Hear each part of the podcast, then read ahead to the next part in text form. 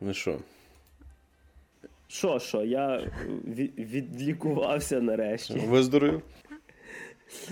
Ну, я думаю, що я сьогодні на монтажі буду дуже багато вирізати кашлів всяких Гріша своїх вернувся на фоні. в наш загін. Але що вже зробиш? Да, а то коли е, температура 39, то я думаю, що я би максимум би мої всі розповіді про фільми перетворювалися б чуть-чуть в заповіт. Типа, і запам'ятайте мене таким, який я є. Було дуже зле. Такий Григорію перевалили за 90, і він старається як може. Такий тисячний випуск записуємо якийсь. Ми трималися як могли. Але надіюся, що, е, скажімо так, що більше таке не повториться, бо ні мені не подобається хворіти, ні мені не подобається не записувати наш подкаст. Що ж, тоді доброго вечора, хлопчики та дівчатки в ефірі. 83-й випуск подкасту та те, що і в студії для вас сьогодні говорить Максим Морозюк, Всім привіт. Валерія Скаченко. Всім привіт. Мене звати Григорій Тречук. Сьогодні дуже багато говоримо про кіно. Поїхали!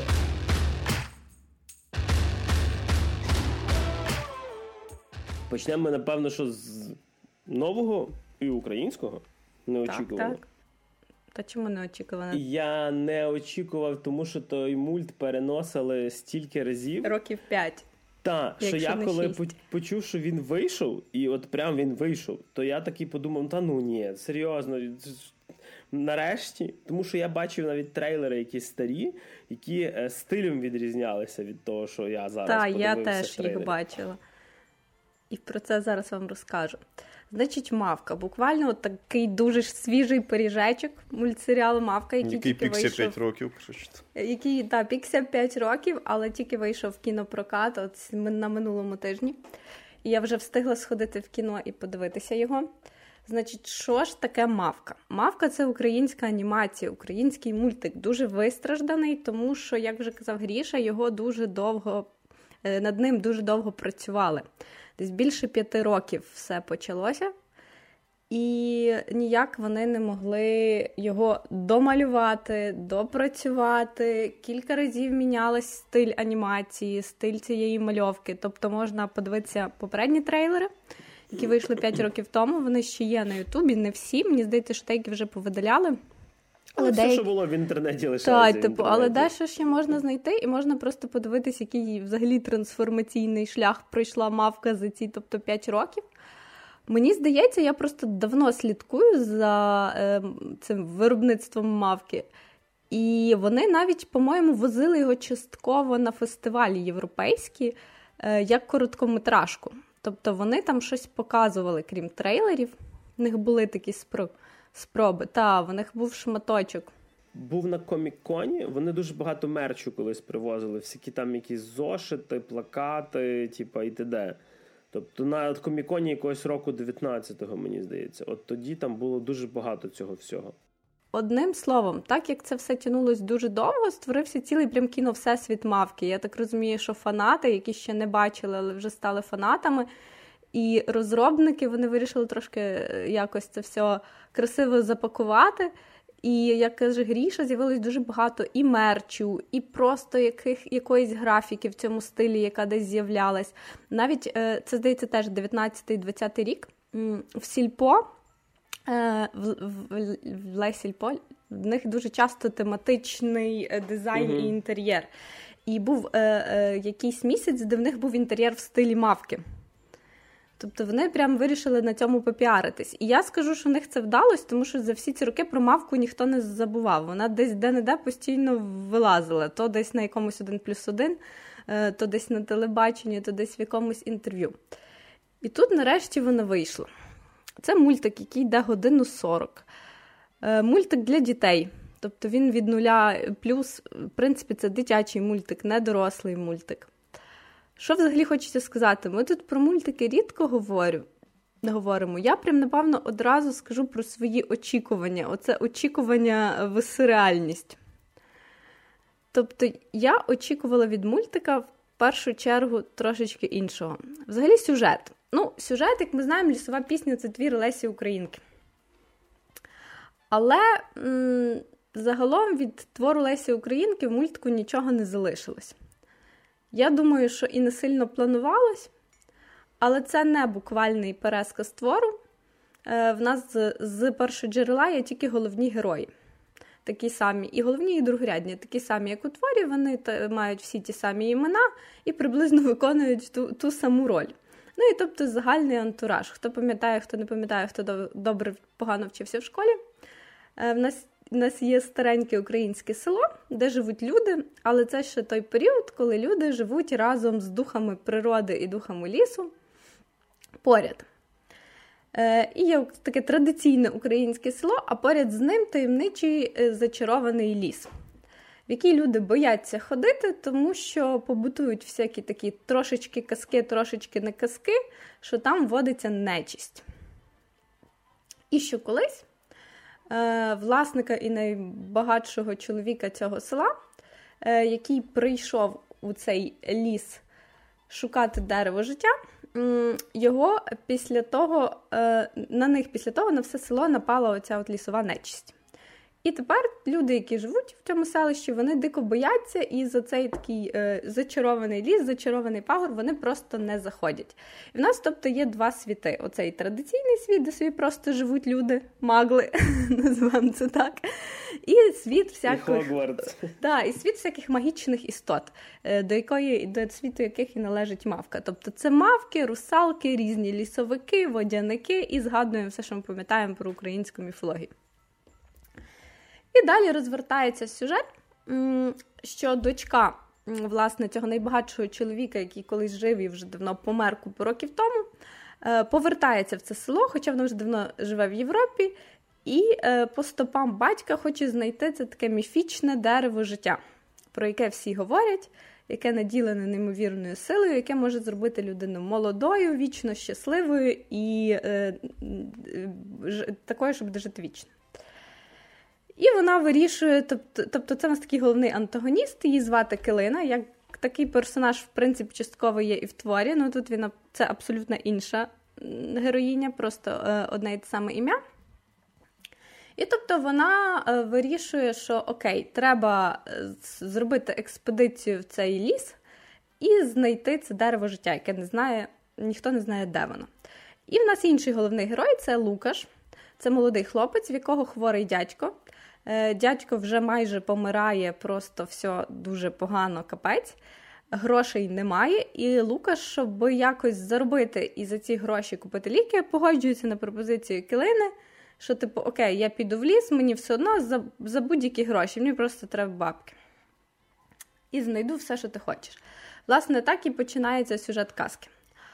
В лісі ж все йде своїм чередом, там живе чудова мавка, яка така супернаївна, добра дівчинка, і в них якраз в той день, коли це все розрулюється, мають відбутися збори, на яких вони мають е, вибрати нового хранителя лісу. Демократично. Тому, так, тому що старий вже трошки втратив свої сили, і от, власне, в, в цю ніч містичну вони мають проголосувати за когось нового. І, власне, тут же починаються всі пригоди. Про пригоди я розказувати не буду, якщо вам буде цікаво, ви подивитесь їх самі, але я розкажу про Розум. загальне враження від мультику. Якби почнемо з того, що анімація, візуал. Зараз вже в готовому мультику це виглядає як така середньостатистична діснеївська анімація, яку можна побачити в Дісней, плюс Pixar, Тобто відкриваєте будь-який діснеївський мультик про принцесу, в аля, от вам мавка, просто вона з зеленим волоссям і з квіточками в голові.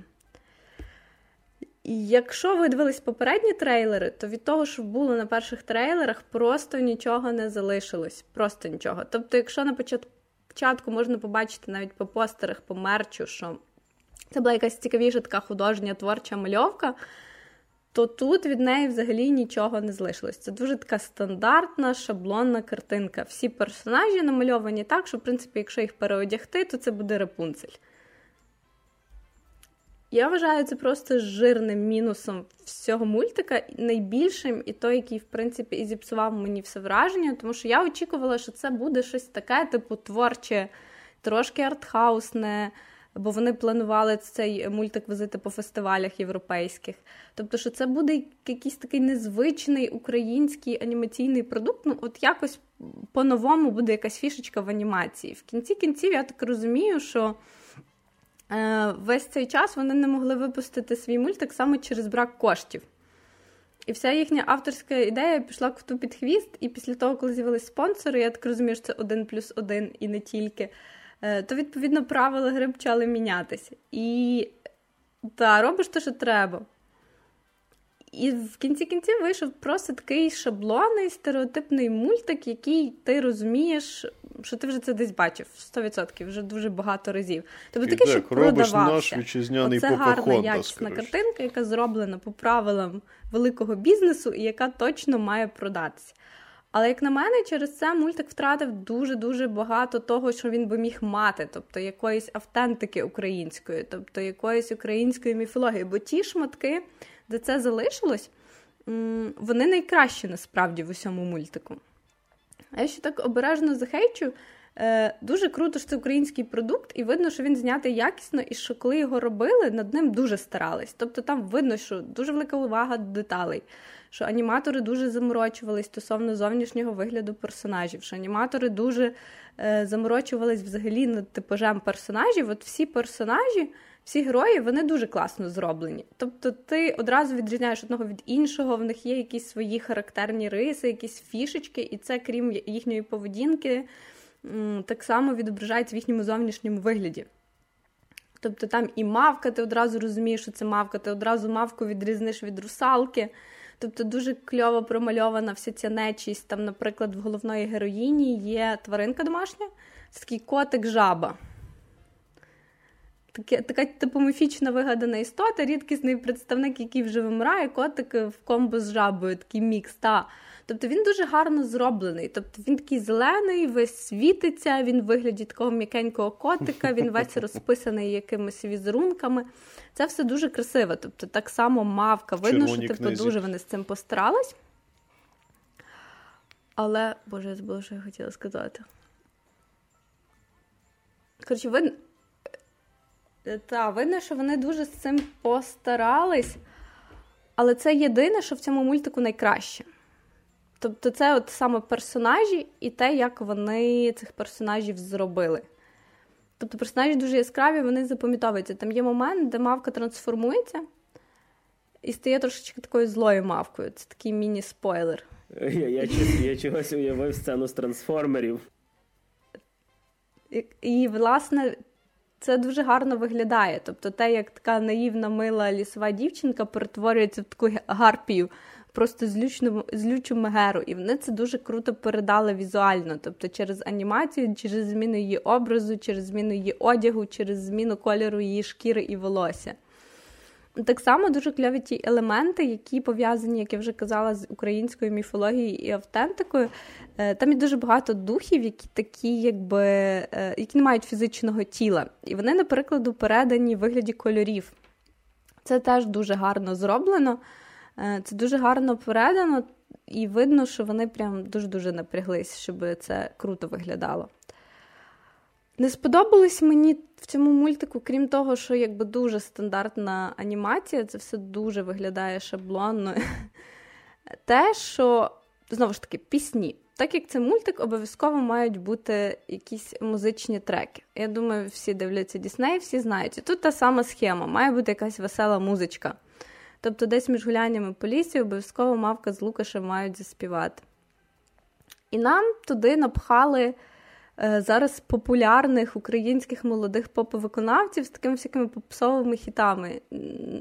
Наприклад, Христина Соловій і Артем Пивоваров. Ну, я дивлюсь на хлопців, я так розумію, що їм ні про що не говорять. Соловій знаю, Пивоварова ні. Душі не грибу, хто такі обоє. Одним словом, відповідно, таких пісеньок. Дуже Можна питання, багато. вона там співає Тримай мене міцно. Е, Майже, майже. Ну, Трошки більше про природу, трошки більше про природу. І це все дуже. Блін, ну з точки зору, можливо, технічно, воно зроблено і якісно, але як ви розумієте, ну, для вибагливого глядача слухати це ти просто не можеш. Ти просто не стягуєш цих пісеньок.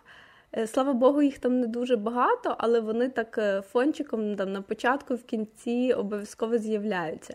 Так само, наприклад, е, трошечки повернусь до мого перегляду мультику в кінотеатрі. На початку перегляду мультика, коли йдуть трейлери, ну, трейлери інших фільмів, мультиків, перед тим включили власне кліп е, до мавки, от музичний кліп, якраз де Соловій і Пивоваров.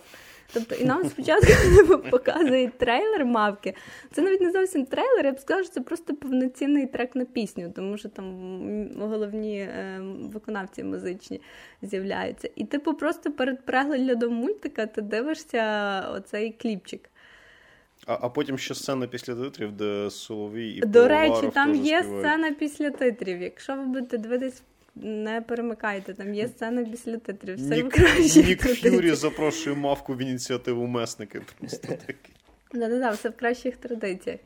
Ну, одним словом, дуже багато такого намішано трешу, наприклад, аля попсова українська музика при всій любові до української культури. Мені би хотілося скоріше почути знову ж таки, як автентики в анімації хотілося, так і в музичному супроводі. Я скоріше би зацінила якісь, можливо, навіть народні пісні. Можливо, просто якусь класну інструменталку з якимись народними мотивами, так? Ну, з народними в плані якимись е, такими автентичними, так? тобто просто щось етнічне. Тобто щось таке не не на фоні, абсолютно ненав'язливе. Тобто, оці треки Христини Соловій, ну, якби як на мене, воно трошечки все не туди. З дуже цікавих персонажів, крім всіх персонажів, які є в творі, у нас ще тут з'являється такий е, привіт е, з 2023-го. У нас є в е, другорядних персонажах гурт Дахабраха. Угу. Тобто, ну прям гурт Дахобраха, люблю Дахобраху, їм респект. Що вони тут роблять, незрозуміло. Ну, Рекламуються, хто ж має про них згадати. Ж Дахабраха не самий популярний гурт, тому так про них хоча б хтось згадав. Ні, до речі, вони зараз дуже популярні. Вони, ну, я так... вони доволі та, та, Я так розумію, що їх взяли якраз для того, щоб вразити якийсь іноземний ринок, бо вони ж зараз дико популярні в Штатах. Угу. Е, їхні, Так, їхні, один з їхніх треків грав саундтреком Фарго. Якщо ти не знав, Макс. Не знав, але це цікаво. Тепер будеш знати. Так. І після того вони стали дико популярні в Штатах. Їх запрошували на різні е, заходи, на різні е, лайв-концерти. Ну і коротше, я так розумію, що треба. Я так розумію, що їх сюди кинули спеціально для того, щоб якісь була відсилочка для іноземців, що о, ми щось таке чули, ми щось таке знаємо.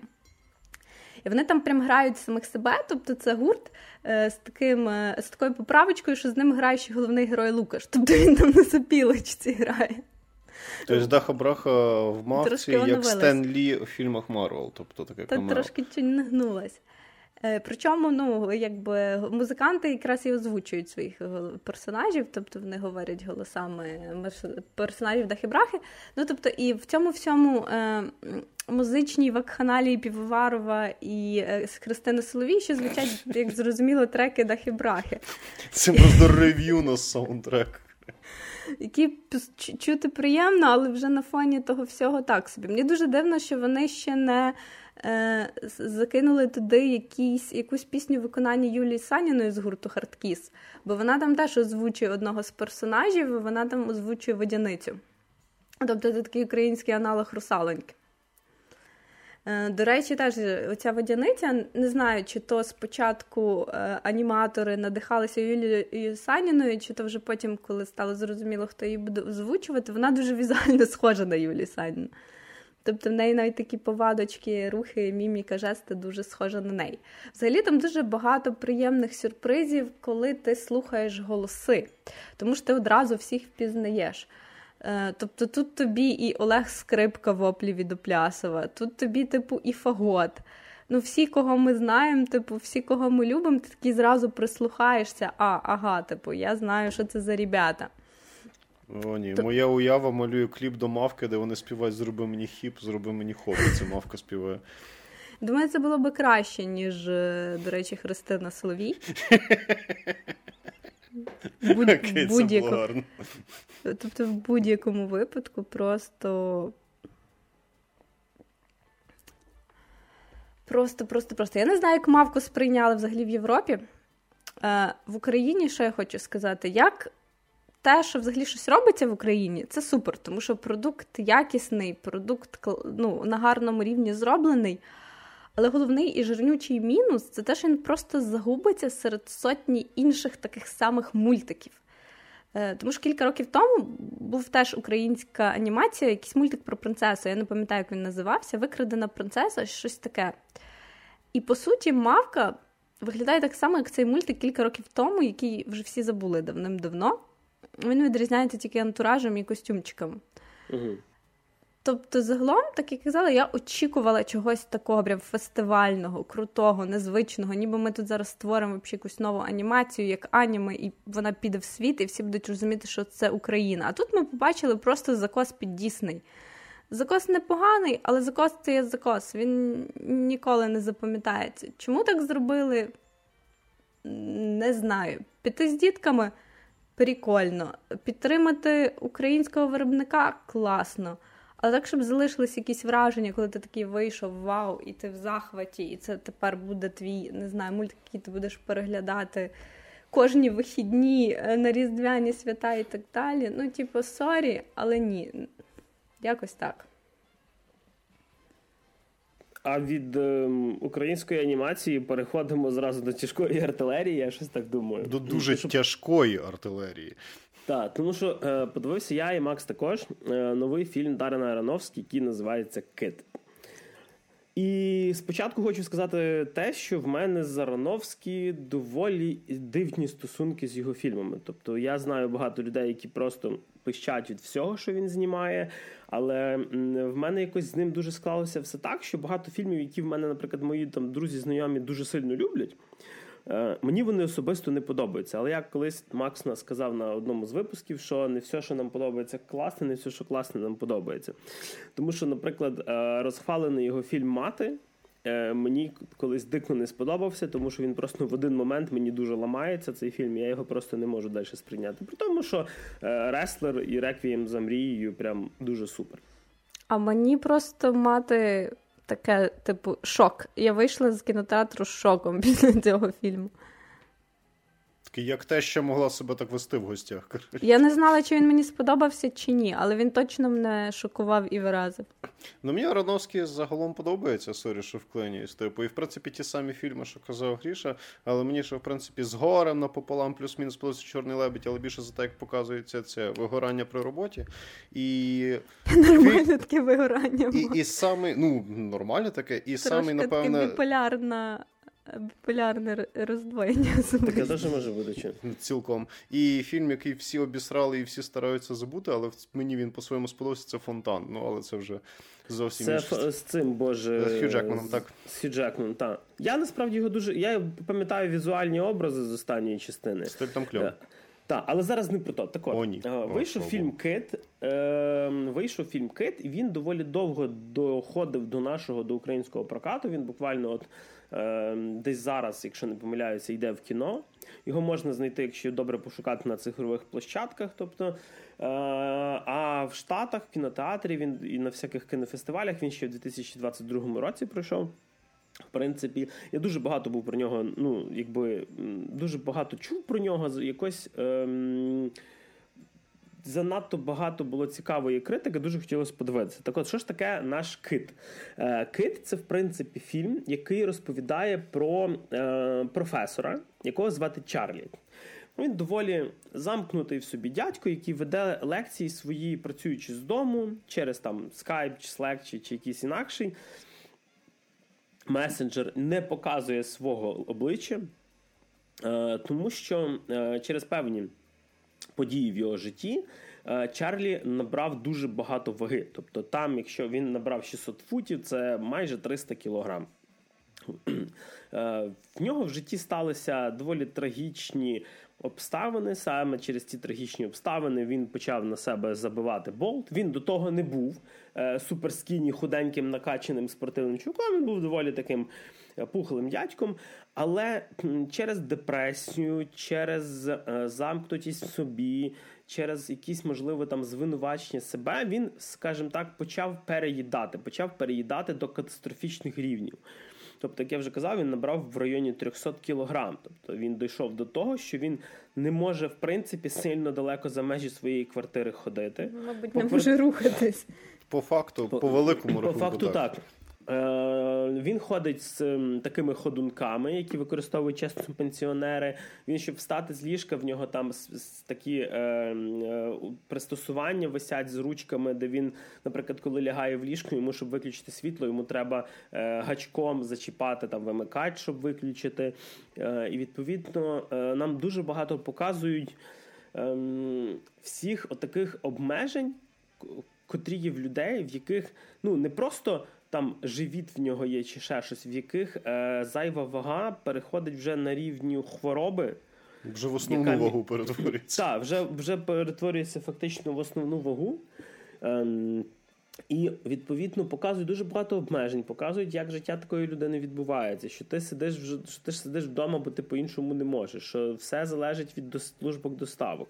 І ти сидиш вдома не через те, що там ковід, наприклад, і все зачинене. Ні, ну в тебе такі проблеми з тілом, такі проблеми з метаболізмом. І проблема нашого Чарлі вона не просто в тому, що він. Ну, типа, просто собі жере в задоволення і і, і наїдає пузо. Е, В нього здебільшого всі ці проблеми вони йдуть з емоційного рівня, з рівня е, гнобління себе, знищення себе, з депресії його власної. І сам фільм, він, е, якщо розібратися, він знаходиться весь фільм, він дуже камерний. Він весь відбувається в квартирі Чарлі. Нам практично, крім квартири Чарлі, е, кілька разів можуть показати такі флешбеки, але це флешбеки реально просто по кілька секунд. Е, а все відбувається от буквально в кількох кімнатах. І, е, до речі, сам фільм Ароновський зняв по сценарію Саміля Хантера, і він заснований на його п'єсі. І тут, до речі, дуже мені відчувається оця така театраль... театральність трошки. Та. Тому що воно дійсно ну це ну це не Малхолланд драйв, можливо, там якийсь, але воно ну близько до того, тому що ти віриш, що це може бути театральна вистава. От от воно так якось для мене знято. Та дійсно там місцями навіть ем, камера себе веде так, е, що ну, показує якісь доволі дивні ракурси, як на мене, що це це таке якесь відчуття, ніби ти просто от, ем, дивишся разом з оператором театральну виставу. І в фільмі, до речі, дуже крім того, що ну, мало локацій, е, в фільмі дуже мало самих акторів. Е, Чарлі зіграв, на, Брендан Фрейзер. Якого ви можете знати по серії фільм Мумія і всяких веселеньких е, бойовичках, типу Джорджа з джунглів. Про нього трошки потім ще поговоримо. Також можна побачити е, Седі Сінк, це вона грає Елі, дочку Чарлі. І відповідно ви її знаєте по е, дивних дивах, по Stranger Things, де вона грала Макс. Mm. По, подругу Денс, да. Е, також є подруга Чарлі Ліз, яка грає е, Хонг Чау. Останнє, де могли її бачити, це фільм Меню, про який ми говорили нещодавно де вона сушефа грає.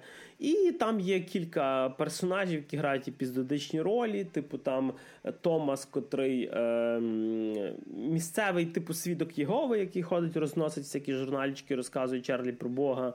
Там колишня жінка, чи е, сама е, Мері, господи, яка грає Саманта Мортон, доставщик піци і на кілька секунд з'являється. І от фактично насправді весь фільм він відбувається відносно трьох персонажів: Чарлі, його дочка і подруга, яка працює медсестрою, і вона приходить бає за ним.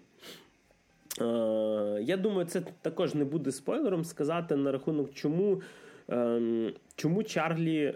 Взагалі впадав в депресію. Нам нам зразу показують про те, що сам персонаж його він, ну, як мінімум, бісексуал, тому що в нього була дружина, в нього народилась дитина, але в певний момент в нього почалися гомосексуальні стосунки з одним з його студентів. І е, цей його бойфренд в майбутньому помирає. Саме через смерть бойфренда в нього починається депресія, в нього починається переїдання, в нього починається ожиріння.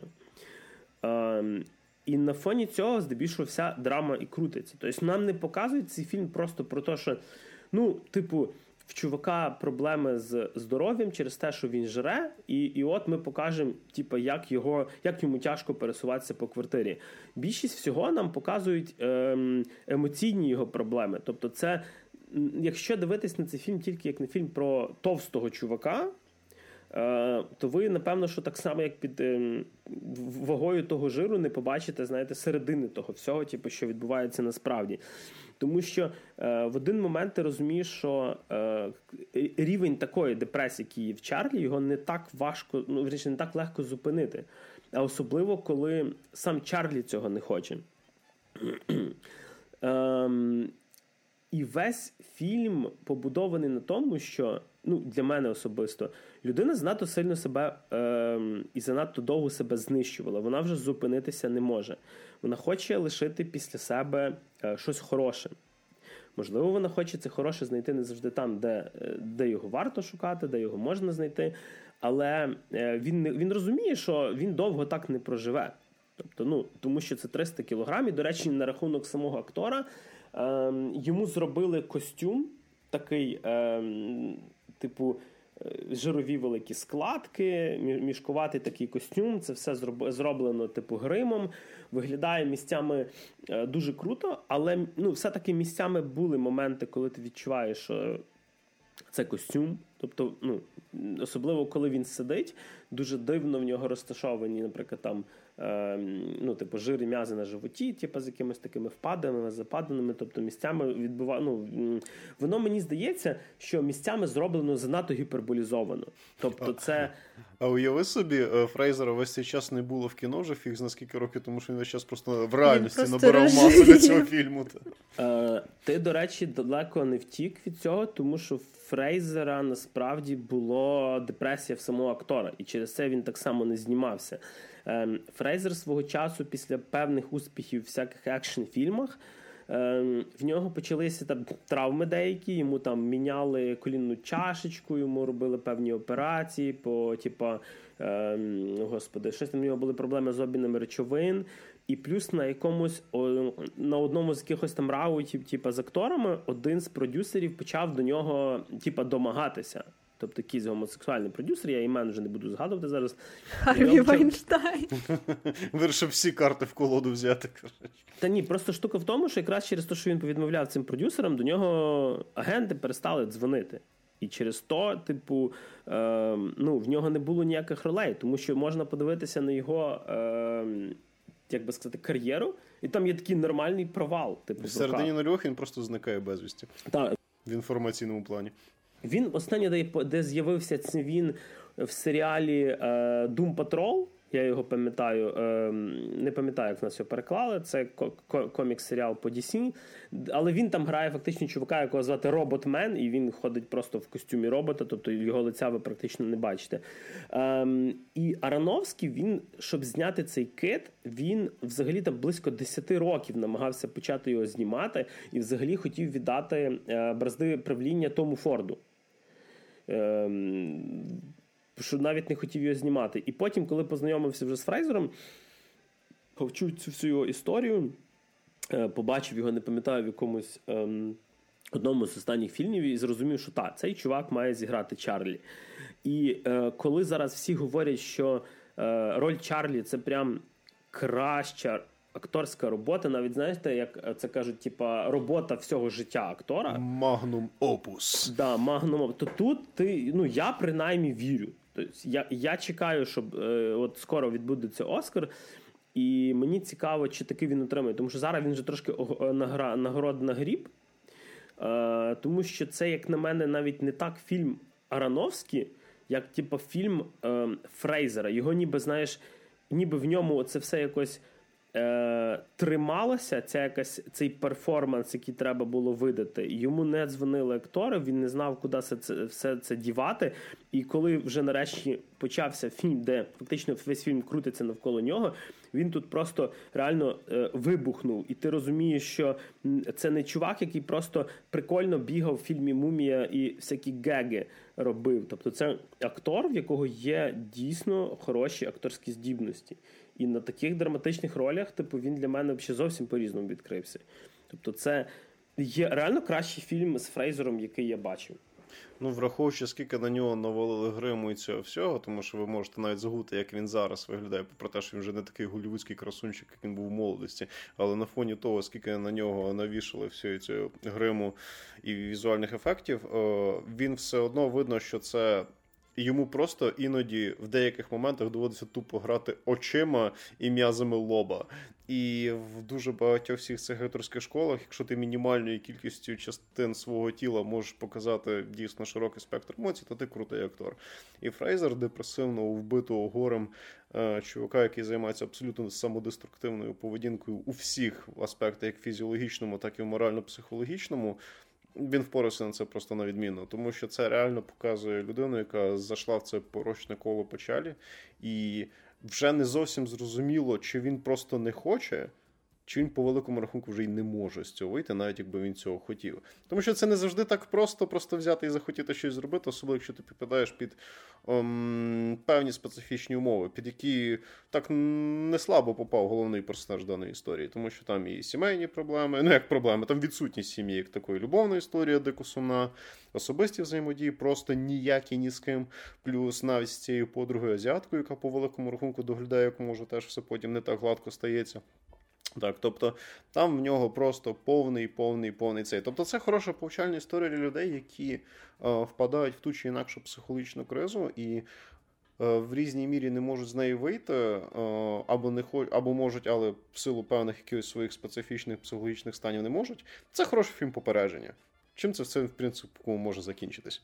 Ну і мені подобається, що е, зараз, зараз, і мені подобається, що по великому рахунку ти ніби співчуваєш головному персонажу але в певній мірі мудак він ще той. До речі, е- фільм насправді, так як Макс каже, е, дійсно такий сповнений е- співчуття всякого, і не тільки через е, ожиріння. Але, звісно ж, ем, куча всяких західних журналістів і не тільки вже встигли і підісрати. І я саму смішну штуку, яку я почув, це це був подкаст такий Don't Let This Flop, uh-huh. і вони цитували там якісь різні жур- журнали, і один з них сказав, що мов. Е- Чому взяли на роль актора і вдягнули йому цей жировий костюм, а не взяли на роль реально актора, який страждає ожирінням? Це та сама тема, знаєш, коли зараз ем, говорять, що, допустимо, там ем, ну, там гомосексуаліста має грати гомосексуаліст і т.д., але з тої самої логіки трупа має грати мертва людина. Уявляєш, як тяжко фентезійні фільми буде знімати з драконами? Шукайте ельфів. Шукайте дракона. Тому що людей, які ідентифікують себе як ельфи, що знайти можна. Це звучить як дуже негарна дойобка, враховуючи, що в Фрейзера був весь цей досвід депресивний, про який ти розповідаєш. Ну, але не про ожиріння, тут суть була. Ну, окей, в тому. так, тобто, але контекст дуже подібний. Так, контекст той самий, тому що ожиріння додається просто, знаєш, як візуальний додатковий ефект того, щоб відобразити внутрішній стан героя. Тобто, то, що він жирний, взагалі там на далекому, далекому, далекому задньому плані. Тобто, це просто візуальне відображення його внутрішнього розпаду. Так. Ну, розумієш, люди доїбались до форми і не зрозуміли зміст багато хто. І це, типу, люди, які просто стараються триматись на плаву за рахунок всяких клікбейтів, подібні речі, можуть хіба ж писати. Е, та, та взагалі я дуже багато читаю зараз всяких історій про те, що там всякі Нью-Йорк Таймси та інші газети там е, розповідають, що типу, Ароновський показав дуже поверхносно цю проблему там ожиріння і ще щось. Типу, і вони вчепились до того, що це просто фільм про ожиріння. Хоча фільм не ну, типу, на мою думку, фільм не про ожиріння. Згоден. Фільм фільм про самознищення, фільм про депресію, фільм про незрозуміння його людьми. Він настільки впевнений, що його ніхто не прийме, що він камеру виключає, коли з людьми говорить. І місцями, оте, що він вважає себе огидним. Е, тобі показують людей, які так і реагують. які, Тобто тут немає діснеївського фіналу, де всі такі його приймають, і і таких сцен, де всі кажуть, ми тебе любимо таким, яким ти є. Тіпа. Ні, тут є люди, які бояться, яким огидно, які агресивно реагують, які ще щось. Підсумку скажу так, що це такий фільм, який я чув е, про нього раніше, чисто про е, те, що там грає Бренден Фрейзер, і це щось надзвичайно круто, ну, типу, самий перформанс. Но в кінці, е, як і від ну, деяких фільмів Арновські, то в мене залишилось таке якесь відчуття. Фільм мене так вижав нормально. Я там і і сплакався, і спереживався, і там навіть місцями є гумор дуже трошечки, але є самоіронічний, особливо від Чарлі. Одне з кращих таких фільмів, які цього року йдуть на Оскар. Ем, варто подивитися. Від мене дуже багато великих пальців вверх. головне постарайтеся побачити там не тільки той жир. Тому що, як як ми бачимо по коментах всякої преси, е, хтось бачить тільки той жировий костюм, ніхто не бачить під ним чогось іншого. Знаєш, це така алюзія на те, як люди бачать мистецтво зараз. Сильно. А від від одного від одного оскаровського номінанту рухаємося до ще одного оскаровського номінанту. Ну, Подивилися фільм, який ми, Макс? Ми тобою, я теж побачив. Ми з тобою, е, Григорій, е, попали в трикутник смутку або трикутник суму, як тобі зручніше, так? Та-та, ілюмінати. Тобто, ми з Григорієм паралельно подивилися один з таких, е, як Григорій любить із Лірою говорити, фестивальненький фільмець. Це трикутник смутку або трикутник суму. Там локалізація іноді в різних джерел по-своєму відрізняється, але я бачу переважно смутку, так що ну, не сильно суттєво. Фільм починається, в принципі, ну, зарані такий дисклеймер-дисклеймер. Це такий ортхаус авторського фестивального, весь такий філософічно наповнений метафорами, образами і тощо фільм, який знімав е, чувак, чиє ім'я я забув. і... Рубен Естлунд. Рубен Еслун, дякую, Грорі. А Який... Що ще зняв? Ми не знаємо, тому що це всякі малобюджетні драмочки, на які скидалися зі всього світу пониці. Е, з того всього, що він знімав, я трошечки подивився колись фільм Квадрат. О, е, це який дуже нашумівший. Який ще більш артхаусна штука, але мене я не зміг його подивитися до кінця. А, а решта, я от навіть дивлюся зараз його фільми, і крім документалки про Інгермана Бергмана, я нічого взагалі тут навіть навіть близько не, не можу знайти. Я колись чув про квадрат. І не дивився, і навіть не починав. І про всі ці інші фільми з його фільмографії я не знав, тому що я подивився фільм і такий, мм, цікаво, а що він що там не знімав? І вау, скільки невідомих назв.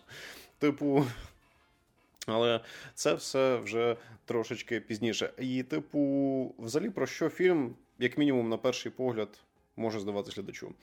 На перший погляд, головним героєм нас здається чоловік, який працює фотомоделлю, якого грає Гаррі Діксон. Е, е, так, Карл. Він грає такого солоденького сучасного європейського хлопчика, який весь такий, типу, хоче знову модельний бізнес, тому що він вже раніше пробували його сил тих чи інакших причин не взяли. Фільм, власне, починається з процесу його кастингу, інтерв'ю і так далі. Доволі затягнута початкова сцена, чесно кажучи, але вона зроблена, походу, для того, щоб глядачу було природніше дивитись на те, як виглядають ці побутові ситуації, тому що іноді в житті в нас теж бувають подібні розмови доволі затягнутими. Ну, але знову ж таки, теж момент специфічний. І розповідається про те, як він пробує попасти в все цей модельний бізнес. В нього там щось не дуже сильно виходить. Плюс в нього є дівчина, яка теж працює фотомоделю. Вона більш успішна за нього, до речі, її звати Яя. Я не жартую. Типу, і в них такі відносини які є карикатурою на те, як деякі люди сприймають взаємовідносини між сучасною парою, коли вони там сидять в ресторані, і я не знаю, хвилин 10 сперечаються, хто має заплатити на цей раз, тому що хтось там обіцяв заплатити так далі. Сцена, я вважаю, що треба ввести м, е, нову номінацію Оскарі крінж року, тому що це був супер крінжовий, некомфортний діалог, від якого тобі просто хочеться отак от руками по колінах водити, хлятись туди-сюди і сказати, коли ж це нарешті закінчиться. Але напевне для цього воно і було зроблено. І е, в пари, ну, ясне діло, що вся ця сцена і діалоги з рахунком, коли ця пара між собою тусується, чисто вершина айсберга, тому що це пара, в якої дуже непрості відносини. Це двоє людей, які не зовсім розуміють, що вони хочуть. Вони нібито якось то люблять один одного, то по великому рахунку використовують один одного, щоб просто бути популярнішими і всяке тому подібне. Тобто вони пробують якось розкрутити в цьому модельному бізнесі. І в певний момент від одного з шанувальників яї вони отримують квиточки на те, щоб попасти на елітну яхту, е, в рамках якої буває яка Перебуває в круїзі, де перебувають всякі вершки суспільства, супербагаті люди, супервпливові люди. Всяке це все на найвищому рівні комфорту. Перші декілька сцен на яхті тобі ще й не показують, що це яхта. Тобі показують внутрішній інтер'єр, тобі здається, що це просто якийсь п'ятизірковий отель десь в центрі Європи, але виявляється, що це прям яхта. Тобто можна зрозуміти, наскільки все круто і гарно показано. І вам в такі поступово, так тихенько, повільно, ненав'язливо, потихеньку, помаленьку показують, що відбувається на цій яхні. Тобто показують, як люди там працюють, як гості там віддихають, як вони між собою взаємодіють. Все так побутово, нудненько, екіпаж виконує забаганки клієнтів, там капітану на все по барабану, він собі бухає в каюті, замість нього все виконують помічники. Різні ці багаті клієнти реалізовують самі різні Тут свої забаганки. Ти такий сидиш, ну добре, добре, я зрозумів. Ну, таке, типу, Але це не Агата Крісті. Та-та-та, на вертольоті прилітає поворотки, так, пора розрулювати цей, цей момент. І тобі здається, що ти просто дивишся фільм, ну такий, ну, типу, ламповий, такий побутовий фільмець, який базується на тому, що ти ніби дивишся на ці іноді некомфортні, але дещо життєві ситуації взаємодії з різними людьми. Ні. Типу, це по великому рахунку доволі символічний фільм. Якби я не любив такі пафосні терміни, але там дійсно гарно відображаються е, рис, е, певні риси різних категорій людей. Тобто, в певний момент е, ти, коли трішечки там стається певний спойлер, після якого ніби так трошечки починає вилазити все те, ким всі кожен персонаж цієї історії є насправді. І ти розумієш, що це по великому рахунку е, кожен персонаж є репрезентацією тих чи інакших верств населення нашої цивілізації в тих чи інакших ситуаціях. Тобто, це такий малесенький камер, ну такий напівкамерний метод відображення того, як різні люди, які формуються в різних умовах, Такий собі на зріз. чи інакші надзвичайні ситуації. Ми з Григорієм так, так, такий зріз суспільства. Ми з Григорієм трохи говорили про цей фільм щодо запису подкасту. Він дуже гарно відмітив, що якщо подивитись просто так, от простіше, чіткіше, без всяких оцих от параноїдальних спроб знаходити всякий глибокий зміст, можна просто зрозуміти одну просту річ. Це показує ця історія, показує те, наскільки важливо все-таки мати базові, дійсно практичні, корисні життєві навики для того, щоб е, перебувати, якщо не в комфорті, то хоча б в стані виживання при певних ситуаціях. І що яким би е, над, якою б над людиною в контексті там соціальних всіх цих мистецьких речей, всяких високих ідей ти себе не вважав. Якщо ти банально не можеш про себе попіклуватись, то яка це, ну, яку це має цінність? Тобто те, що різні люди в різних умовах мають різний рівень впливу один на одного. Тому що коли все супер, то все по одному. А коли все стає не супер, то все стає трішки інакше. Як то кажуть, скільки б ти грошей не мав, якщо ти сам собі шнурки зав'язати не вмієш, то це Виходь на вулицю босий. типу, і от це якраз те, що можна сказати про більш такий конкретний погляд е, на цей фільм. Те, що сказав Гріша про шнурки. Це взагалі можна на обкладинку поставити. Якщо дивитись таким трошечки упоротим поглядом, як це я іноді люблю в пошуках свого дикого глибинного сенсу у всьому на світі, то це якраз е, відображення трансформації суспільства в рамках якихось надзвичайних ситуацій. Тому що ти бачиш, що коли люди починають в певний момент занадто сильно заходити кудись не туди, е, занадто сильно заганяючись всякими ідеями, які можуть взагалі не мати ніякого сенсу. То поки ви один одному шкодите життя, переслідуючи ці дикі ідеї, ще може прийти хтось ззовні і взагалі в кінець вам це пересрати. І за цим всім дуже цікаво дивитись. Тобто, мені здається, е, цей режисер фільму він старався якимось чином, ну або сценарист, е, показати, як він бачить певні соціально-політичні процеси в своєму суспільстві на даний момент. Тобто, як він це розглядає. Тобто, в цьому ну це треба трошечки бути шизанутим і політанутим, щоб це бачити, але особисто я ці символи бачив дуже чітко. Особливо, якщо ми говоримо, наприклад, про соціально-економічний момент, то е, пам'ятаєш Гріш, сцену між цим олігархом і капітаном корабля? Ну, типу, нічого не нагадує про владу і бізнес і так далі. Тобто є такі моменти. І відповідно, ще там дуже гарні сцени, коли все ніби так прекрасно, гарненько прилизано, а потім почне пробачте на слові, ну буквально гівно зі всіх щілин текти. І ти бачиш, як всі люди в цьому всьому відображенні, це теж дуже гарно підкреслено. Тобто там дуже багато таких е, маленьких ем, омажиків, які складаються в цілому в картину таку взаємодію з різними людьми. Між різними людьми з різних верст. І дуже цікаво спостерігати за трансформацією цих людей. І акторська гра там гарно відображена. І за всім цим якось так в певний момент. З точки зору сюжету цікаво спостерігати, і мені дико сподобались ідеї там подані. Але в фільмі є пару нюансів. Е, По-перше, далеко не найкращий технічний рівень подачі історії. Тобто операторська робота могла б бути б якась цікавіша. Акторський склад, актори грають непогано, але якось. Ну, крім одного чувака, який грає в капітана, я вже не буду спойлер, хай це для глядачів буде сюрприз, може, якщо вони титри не дивляться, то, типу, якийсь дуже сильний зірковий акторський склад, чи цікавий, там відсутній. А... Там ще, можливо, ця дівчинка, що яю грає, вона там час від часу е, трохи видає якийсь uh-huh. перформанс, бо в неї, бо вона одна з небагатьох, яка хоч чуть-чуть змінюється під час okay, фільму. Так. Е, типу, ні, е, дивись, до акторської гри, в принципі, загалом претензій немає, але просто самі актори, ну, типу, сама ось ця зовнішність акторів, вона якось не зачіпляється. Тобто в тебе немає якогось такого, щоб, типу, от саме м- немає от харизми якось в цих персонажів. За умови, що самих персонажів в сценарії вони грають доволі цікавих. І цей фільм він такий, е, він вміє затягувати тебе глядача в доволі некомфортну ситуацію. Ну, але знову ж таки, місцями трохи нуднувата подача, і для любителів от всіх цих фільмів з різними символічними підтекстами і так далі, особисто я рекомендую дико. Це це як з фільмом Бардо. Якщо ви хочете хвастатись перед своїми друзями, що ви дивились фільм до того, як він став там дико культовим і крутим в певних колах. Те, що треба, ви знаєте, як провести свої вихідні. Якщо ви хочете просто розслабитись, подивитися якийсь веселий фільм і не заморочуватись, особисто я не знаю, чи вам це буде цікаво. Е, він, мені здається, не для того і створений. Якщо навіть подивитися, хоч навіть навіть на постери фільмів, що знімав цей режисер, е, я так розумію, що це чувак, який.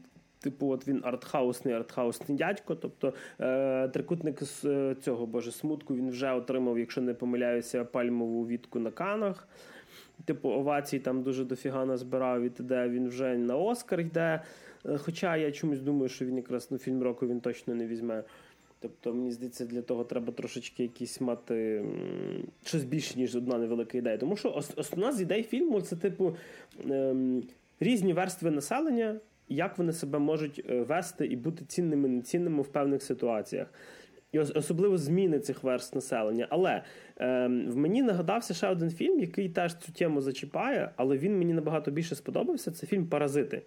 Там теж типа, є е, сюжетна лінія з людьми з різних верст населення, які потрапляють в незвичне для себе е, становище, тобто там багаті в стан, типу, важливих і, і навпаки, бідні в стан, верніше, важливих. Якихось людей, типа до багатих, в велике середовище, е, і навпаки. Е, Тобто там мені більше сподобалось. Там мені якось можливо, тому що там не було таких цих довгих вступів, тому що, так як Мак вже казав, ми з ним говорили. Для мене дуже довгий цього фільму був вступ. Тобто я зрозумів, що е, окей, нам хотіли показати розрив, оцей показати модельний бізнес, що важливо для цих двох, типу, яї і цього хлопчика, як вони не справляються з простим спором про чек, розводять, розмусолюють цю, цю історію. Реально 15 хвилин фільму, типу, просто розмова за якихось Так.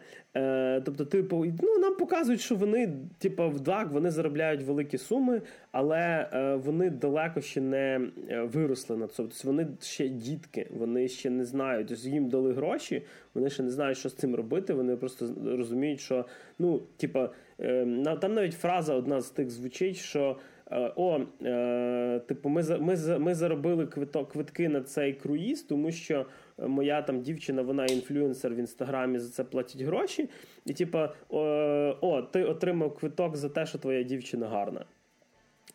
Тобто дуже багато про про, про, про такі моменти розповідають. Сам цей Карл, е, я не знаю, він мені просто. Він огидний. Він, він крінжовий, безхребетний, немічний супляжу і сойбой. Мені просто хотів, щоб йому хтось врізав під час цього фільму. І в нього він такий весь огидний, фільм один вираз обличчя. мудак просто. Він такий немічний. Так, і, і, до речі, актор грає отак ну, середньо. Так. Е, В принципі, в мене кажуть, мені фільм більше сподобався, ніж ні. Але знову ж таки він мені більше почав подобатися, коли я почав задумуватися за там над всякими підтекстами і т.д. І так як Макс сказав, так, як просте, як просте кіно для відпочинку, воно, типу, перегружене місцями, воно затягнуте, воно з задовгими вступами. Де ви крінжатіну будете ловити так нормально. Там розумі, там розумієш, там діло навіть не в довгих вступах. Там ще нюанс в тому, що те, про що фільм дійсно мав бути, починається більше ніж після середини фільму.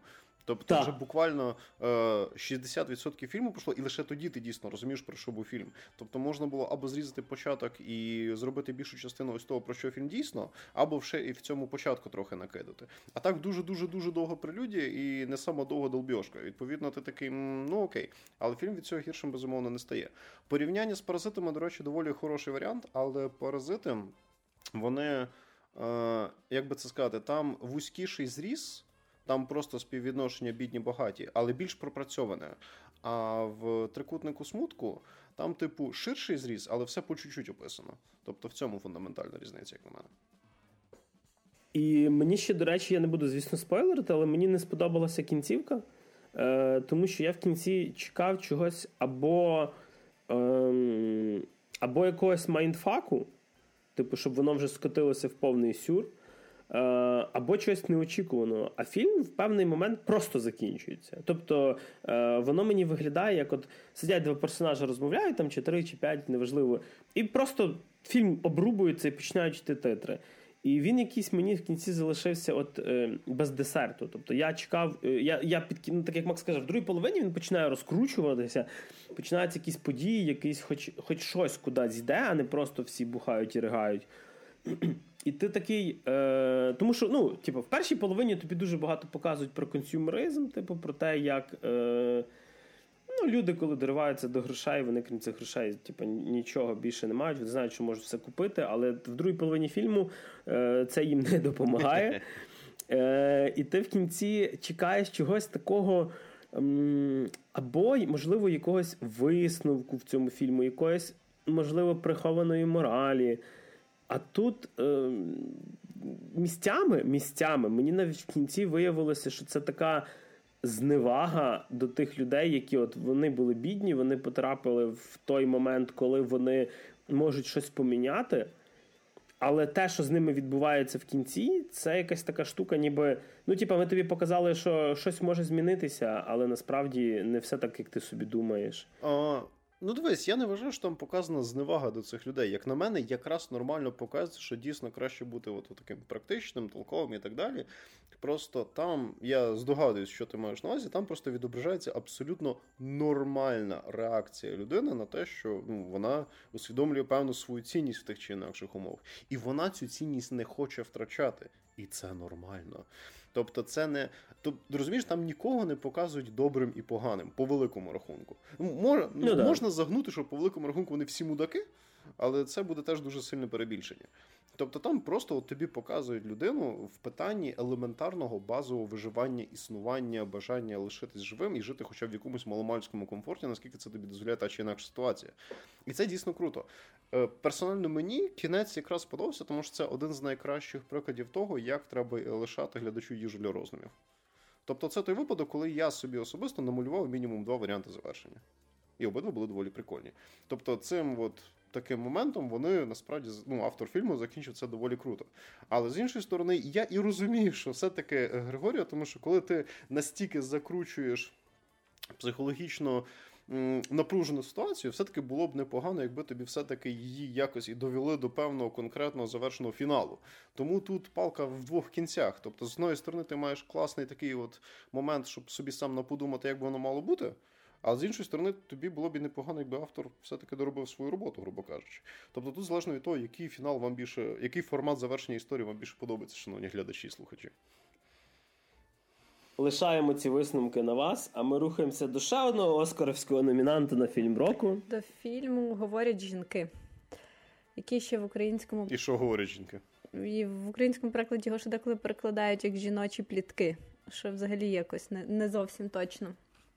Це фільм режисера жінки Сари Поллі, яка, здається, крім нього, нічого такого і не зняла особливого. Теж така не дуже відома режисерка. Вона більше акторка відома. як. Хоча вона знімала багато чого, але щось нічого такого гучного і відомого. Він знятий по роману. Роману теж жінки Міріам Тоус. Це роман 2018 року. І, шановні е, слухачі, це не сексизм, це важливо в даному випадку. з цього В цьому фільму. фільмі буде багато жінок. Ну, просто для того, щоб ви теж розуміли контекст, хто написав, хто зняв, хто створив. Це історія про таке закрите селище общини менонітів. Е, вони живуть дуже е, дуже закрито, тобто чоловіки, жінки, діти не спілкуються з зовнішнім світом, не спілкуються з соціумом. Тобто це такі, така певна релігійна община. І нас знайомлять з власне головними дієвими особами, з жителями цієї общини, це з жінками. Тобто, в чому тут е, заключається суть? Ситуація така, що чоловіки домінують в цій общині, так як це така закрита патріархальна комуна. Всі рішення приймають чоловіки. Чоловіки регулярно чинять насильство над жінками, над жінками різного віку, як дорослими, так і зовсім маленькими дівчатками. Е, вони їх б'ють, вони роблять різне фізичне насильство, вони їх гвалтують. Е, одним словом, роблять присипавши Так, перед тим вони їх накачують транквілізаторами, транквілізаторами для коней дуже сильними. Відповідно, жінки не розуміють, що з ними відбувається. Вони просто на ранок прокидаються, бачать якісь сліди насильства, тобто якісь побої, синці і так далі, але вони нічого не пам'ятають. Тобто, що сталося, коли сталося і хто це зробив. Це відбувається постійно і регулярно, але якби чоловіки пояснюють жінкам це все з такої релігійної точки зору. Е, тобто, або просто роблять вигляд, що вони самі собі це придумали, десь зійшли з розуму і нічого не було, це там їм щось заорало. Або що це, тобто, вночі до них е, приходять якісь типу демони і наказують їх за гріхи, які вони зробили. І от якби з таким міфологічно-релігійним підтекстом це пояснюють. Ну, але жінки рано чи пізно доходять до того, що ну, яка би не була сильна і міцна їхня віра, ну, це дуже мало схоже на правду, що вночі до них приходить якийсь демон і карає їх за гріхи. Е, І дехто з цих дівчаток і жінок е, вони на гарячому ловлять, тобто чоловіків. Тобто хтось встигає прокинутися від цих транквілізаторів швидше і бачить, наприклад, що з вікна їхнього будинку тікає чоловік. Тобто, і от один з таких з таких вечорів вони просто ловлять типу на гарячому, вони пам'ятають, що та дійсно це не Дух Святий, так, це не демон, це прям реально живий чоловік з їхньої общини, їх гвалтує. І жінки збираються в окремому такому ангарі на сіновалі.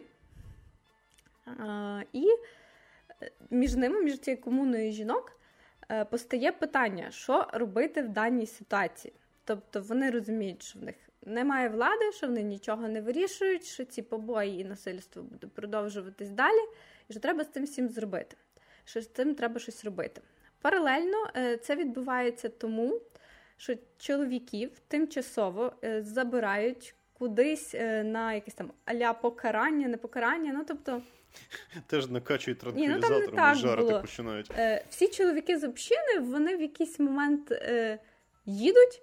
Е, тому що їх піймали на гарячому. Ну, я так якось не зовсім в'їхала в цей початок. Що тобто їх кудись в інакше місто чи селище відправляють, щоб щоб вияснити цю ситуацію. Може, я щось неправильно зрозуміла, бо я спочатку мені було важко зрозуміти, де вони всі зникли. Ти ти зрозумів? Ну, вони вони дивися, тобто ти просто занадто буквально, мені Можливо. здається, розумієш, типа.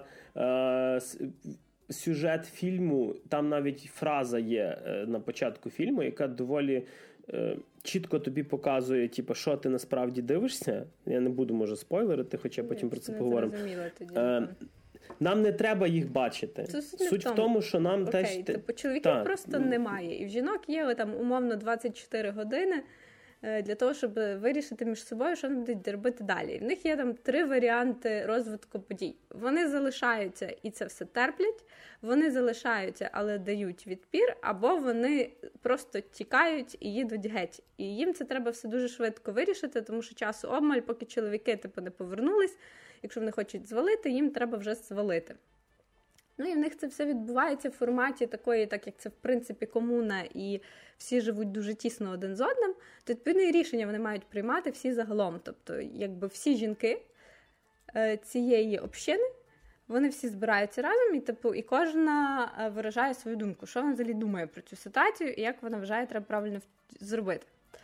Крім того, ці жінки, так як вони живуть в общині, вони не письменні, вони не вміють читати, вони не вміють писати, тобто вони не грамотні, вони взагалі не вчаться. Тобто, якщо хлопчиків з дитинства е, навчають, в них є така, скажімо, домашня освіта, він їх і в них є вчитель, то дівчата взагалі ні. Тобто вони абсолютно не розуміють, що відбувається в реальному світі. І навіть спочатку нам не зрозуміло, який це часовий період. Тому що ця вся община, тобто вони вдягаються так дуже класично, е, в якісь там так плачечки, сукенки, і ми не розуміємо. Тобто вони живуть так без світла, без цивілізації, без електрики, їздять на конях, і ми спочатку думаємо, що це, можливо, якісь дуже е, не наші далеко часи, можливо, якісь 19-18 століття. І нам тільки десь через 30 е, хвилин чи навіть більше фільму показують і розказують, що виявляється це 2010 рік.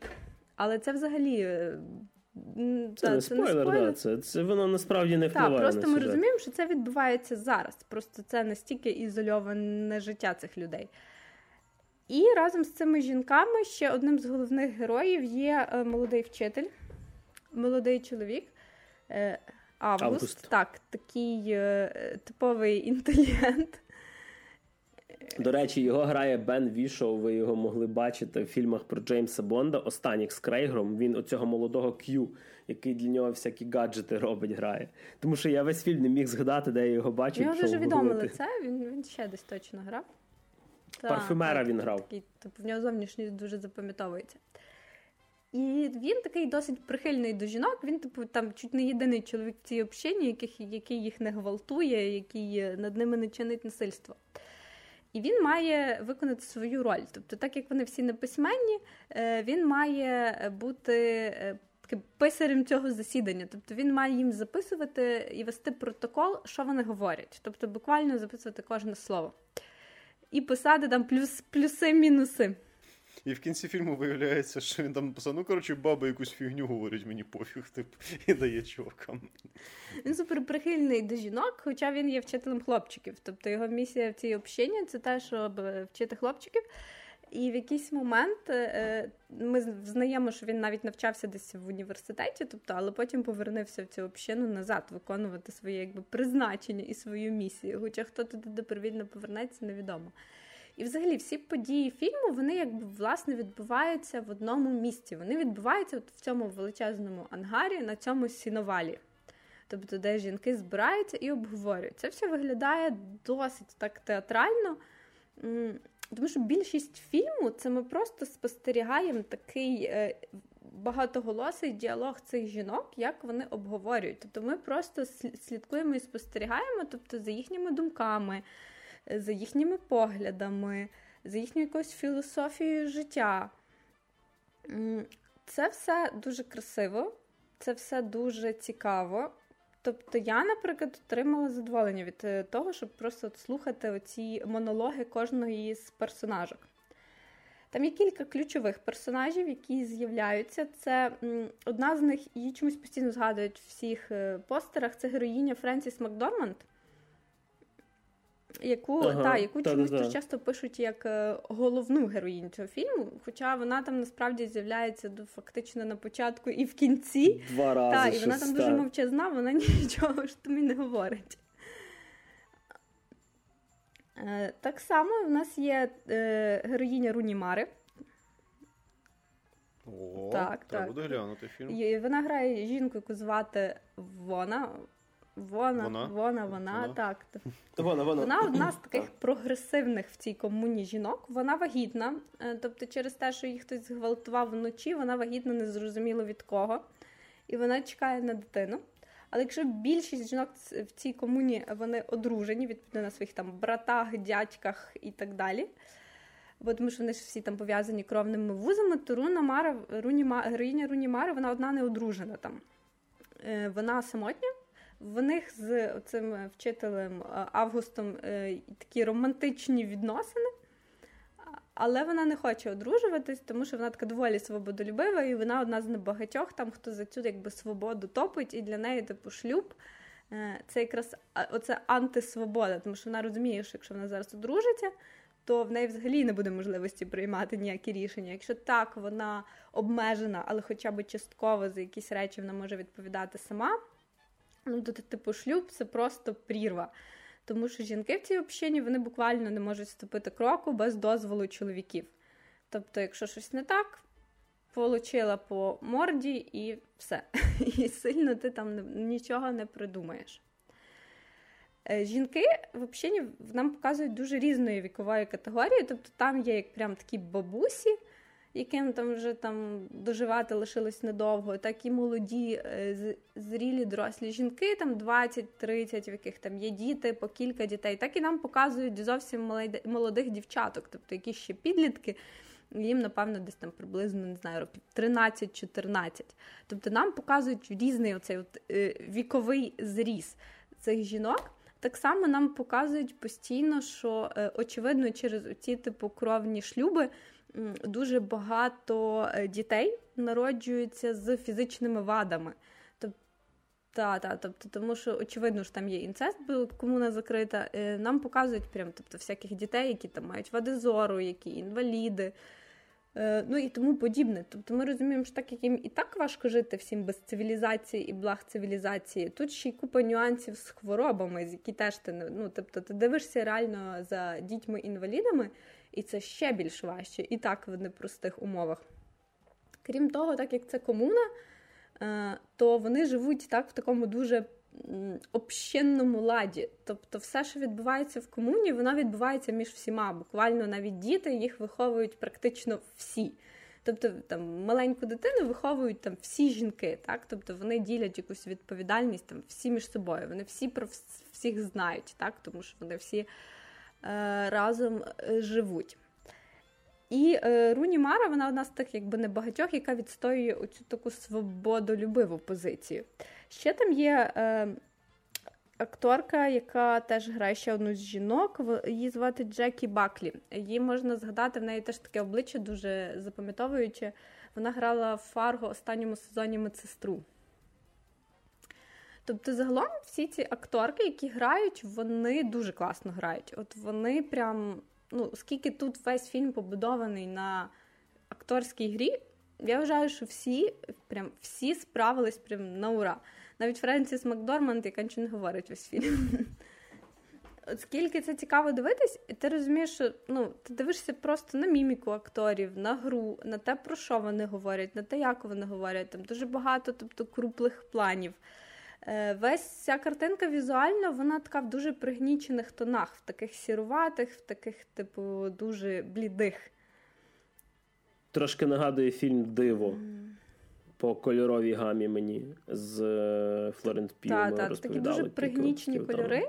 Нам ніби показують оцей от такий прям пригнічений світ і пригнічений стан, в якому всі ці жінки знаходяться весь цей час. Що, тобто їм там... Осінь вікторіанської епохи. Так, так, тобто так дуже часто угу. в фільмах та. про вікторіанську епоху дуже часто використовують теж такі кольорові тона.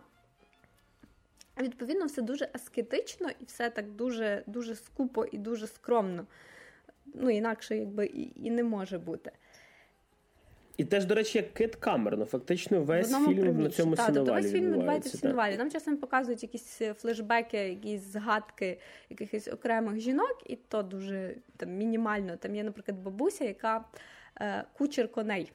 Тобто вона постійно десь uh-huh. їздить на цих конях, і вона часто, як метафору, е, пояснюючи щось дівчатам, е, згадує своїх двох коней.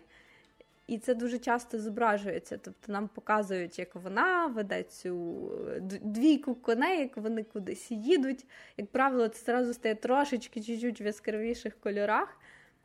Але такі якісь флешбеки там з'являються. Але весь фільм він в одному просторі, він дійсно дуже камерний. Тобто там немає ніяких декорацій. Ми просто спостерігаємо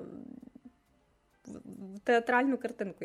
Це теж могло би бути дуже запросто якоюсь театральною е, п'єсою. Ну і погляди цих жінок вони дуже різняться. Тобто ми бачимо, що є одна ситуація, але якогось одноголосого ставлення до цього немає. Тобто я, наприклад, дивилась, і в мене, так як людини цієї епохи, чи як жінки, складалось враження: ну, якщо тебе б'ють, типу, як взагалі можна тут ще думати, яке рішення прийняти? По-моєму, тобто, очевидно, що ти просто йдеш і звалюєш, так? Чи йдеш і тікаєш. Тобто береш своїх дітей. Чекаєш, поки засне і перерізаєш горлянку. Якось, і типу, а Скажеш, тут... біси пройшли, покарали за ти роз... Стрілочка повертається. А тут ти починаєш розуміти, що скільки людей, стільки і буквально і думок. Тому що кожної жінки якийсь взагалі типу свій погляд на цю ситуацію. Хтось вважає так, як Макс, що в ті, якщо ми просто зберемось і підемо, то це слабкість. Тобто ми просто втечемо, а треба дати якийсь відпір. Тобто треба прям буквально реально вночі перерізати глотку або хоча б спробувати. Тобто... Е, Так, шановні служі, заради справедливості, коли людина уникає небезпеки, я не завжди позиціоную це як слабкість. Я просто пожартував. Ну, ми говоримо типу про те, як думає якась Але частина так, не треба. як думає якась частина жінок. Хтось вважає, що типу втеча це слабкість, але треба міняти систему, скажімо так, зсередини, і треба залишатись і давати відсіч. Хтось навпаки вважає, що втеча це єдиний варіант, це можливість почати все з чистого листа, це можливість е, жити новим життям. Це мож... тобто мотивуючи це тим, що в нас діти, а головне для наших дітей це безпека. Але безпека в комуні неможлива. Безпека можлива тільки поза межами комуни. Тобто там дуже багато ось таких от різних філософських роздумів від простих жінок, так в яких немає освіти, які просто думають, як їм краще зробити. Е, Хтось думає про те, що в принципі в нас класне комфортне життя. Ну, в лапках класне, але що ми будемо робити в світі, який ми навіть не знаємо. Тому що так як вони не освічені, вони уявлені, в них немає навіть базових знань з географії. Тобто вони буквально не розуміють, де вони фізично, географічно знаходяться. Тобто вони не розуміють, що це континент Америка. Вони не розуміють, куди вони підуть, так що вони будуть там робити, чим вони будуть займатися, де жити, як заробляти на життя. Тобто в їхній комуні, ну я так розумію, навіть не існує особливо поняття грошей. Тобто, тому що за це десь відповідають чоловіки, які умовно там що потрібно для життя принесли. Тобто вони ніколи не виїжджали за межі цього селища. Тобто і в них є оцей страх невідомості. Тобто, куди йти Це далі. Це якась комуна імені Іво Бобула, походу. Це в світі останніх скандалів, але. Ну, типу, скоро, я думаю, Іво Бобулу порадять подивитися цей фільм. І він такий, блін, нормально, що, що тим бабам не подобалось, що таке коротше. Нормально жили. Да-да, Мужики, правда, кажуть. Тобто, і по суті, ми просто весь цей фільм варимося в оцих от е, роздумах жінок, типу, як правильно. І ці роздуми в процесі міняються. Тобто є такі персонажки, які спочатку е, насправді думають по одному, а потім в кінці вони міняють свою думку і приходять до якихось абсолютно інших висновків. Плюс ці всі їхні роздуми, вони м, дуже обмежені релігійною такою е, е, складовою, тому що вони всі дуже суперрелігійні. Тобто вони виросли в цьому страху, релігійному страху, християнському страху, і на початку е, вони те чи інше рішення і за, і проти дуже часто мотивують якимось поглядом зі сторони релігії. Тобто, що буде, якщо ми це зробимо? Там, мовляв, кривдників треба прощати, має бути прощення, в нас має бути любов. Ми не маємо там уподібнитись іншим і почати чинити насилля, тобто через призму цієї релігійності і такого певного страху. Так, вони е, так само, особливо на початку, ми дуже чітко бачимо, як вони е, апелюють саме до якихось просто взагалі нежиттєвих ну, нежиттєвих постулатів, просто до релігійним. Але ми бачимо, як в кінці фільму це міняється. В них вже все менше і менше цього стає. Вони вже не звертаються до релігії, більше прислягаються до того, що реально вони хочуть. Тобто, бо на початку це виглядає, типу, ми нікуди не підемо, бо нас покарає Бог. Ну, тобто, прям буквально трошки типу перебільшую, ну, але протистояння консерватизму і прогресивізму в рамках соціального Так, але тут прям воно таке дуже кардинально чітко розмежоване. Плюс в цих жінок є діти, і ці діти не тільки дівчатка, ці діти і хлопчики. Ну да. І в них постає питання: а що робити з дітьми чоловічої статі, які якби ще не виросли. в рабів для розмноження. Тобто, і в них там буквально ну теж е, роздуми на тему брати їх з собою, не брати їх з собою, брати їх з собою якого віку, типу, а прям 15 це можна брати, чи це вже сформований чоловік, і ти вже ну не вплинеш на якісь його патерни поведінки. Е, тобто це дуже ну, це, це кіно ну, в мені особисто підняло дуже багато якихось таких питань і соціальних, і типу, і психологічних, і оцих міжгендерних, тобто так, чоловік, жінка. Коли ти розумієш, що воно відбувається в принципі в доволі сучасному світі, тобто, що це не якесь дике минуле, що це існує десь паралельно. Е, ну, Воно викликає дуже дику емпатію і співчуття. Я навіть в кінці плакала, не знаю, чи плакав Гріша. Ну, мене просто Дивися, е, я скажу одну таку штуку, там там дуже багато на що повпливає те, що Жінка фільм чи чоловік. десь, е, ні, тому що через буквально десь 3-4 хвилини фільму на весь екран виводять одну фразу, яка дуже важлива я до фільму. Про, е, е, можливо, тому що е, я би зараз би відкинув би абсолютно всі нюанси з тим коли це відбувається, де це відбувається, типа, яка це община, чи ще щось. Тому що основне питання в мене: а чи відбувається це взагалі? Тому що фільм е, фільм починається фразою. Я, я, Це не спойлер, це реально три хвилини фільму і продовжується ця фраза. Але в нас там ще є Всі... в нас там ніби є оповідач історії. Тобто, крім того, що нам показують історію, в нас ще є оповідач, який на початку з'являється. Одна да, у нас типу з жінок. Типу жінок. Так от, і я про типу, про фразу, ту, яку е, з самого початку фільму, після того, як оповідач задає вступ, задає, ну, оповідачка задає вступ, е, ніби розповідаючи цю історію для своєї дитини, е, показують фразу, що все, що ви побачите далі, відбувається в уяві жінок. Тобто весь фільм це одна велика-велика е, алюзія на не так, як на оці е, жертви зґвалтування, як на домашнє насильство. І коли особливо показують, е, ну, як на мене, коли жінка, наприклад, в цій сім'ї, неважливо, чи це сім'я общини, чи це сім'я в сучасному якомусь Нью-Йорку, чи це сім'я в якомусь там 18 сторіччі, в якогось там графа, чи вчителя, чи не це взагалі неважливо. Існує факт постійного домашнього насильства. Від того насильства страдає сама страждає жінка, страждають діти. Діти вже на різних етапах. Вони поки вона про це думає, вони ростуть. Вплив цього батька на них йде набагато сильніший. Тобто, і вона думає, чи треба дати відпір, але ж вона вже в цій сім'ї багато років, що в неї діти. І це реальна ситуація, коли, типу, наприклад, є жертви домашнього насильства, але починає грати щось типу стокгольського синдрому, і вони не чинуть, чинять опору. І в мозку цієї людини може бути. Куча думок, куча людей, альтернативних версій, які продумують, Треба піти, треба агресивно не знаю, дати відсіч. Але я боюсь за одну дитину, боюсь за другу. Я не знаю, що я, наприклад, настільки звикла, що я не знаю, що робити далі в цьому світі. Як чи я зможу це почати з нуля це життя, якщо я вже давно пішла? Якщо я дійсно я вже ну, прожила багато років, то я вже тер, ну, типу, хтось терпить. І, типу, для мене оцей оцей от амбар і всі оці персонажі це просто ем, різні аспекти жінок, навіть навіть одної тої самої можливо людини, яка переживає це все Е, в різних е, етапах свого життя, як вона маленька дівчинка, як вона доросла, як вона старша, коли в неї є діти, коли вона вже типу, стара, коли вже вона думає, що нема нікуди піти, і вона настільки е, погано, типу, вже боїться всього, що вона навіть боїться сказати, що її вставна челюсть їй не підходить. Вона настільки привикла до тої постійної, а це постійна біль в людини.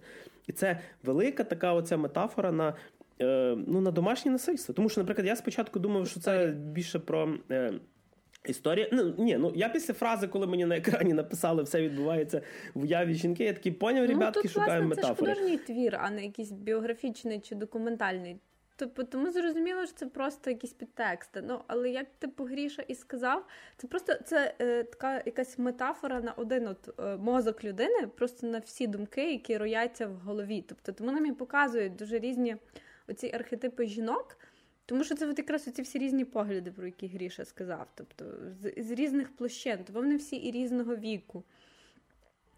Там навіть є е, частина того мозку якоїсь такої колективної пані, яка вважає себе ближчим до чоловіків. Тобто, і там є mm-hmm. е, одна з персонажок, яка вдягається як хлопець, да, да. вона е, грається типу, з хлопцями, і тобто ти розумієш, це просто якась частина особистості, яка ем, пересилила себе в сторону того, типу, що вона асимілювалася вже з цими хлопцями. Тому що нам цих, наприклад, хлопчиків, що Лєра казала про можливо 15 років він вже сформований. Вони ж там думають не тільки через те, що він може не захотіти піти, а може, типу, піде. цей хлопчик його вже так ті, ті, ті, піде, потім... ті чоловіки так навчили його, і те насильство просто в іншому місці продовжиться. Плюс там є навіть от погляд чоловічий, тому що цей вчитель, а він такий дуже. Е от не маскулинний, він максимально фемінний. Тобто він, от все, що е, тру чоловік, от в нього цього немає. Він такий супер жіночний.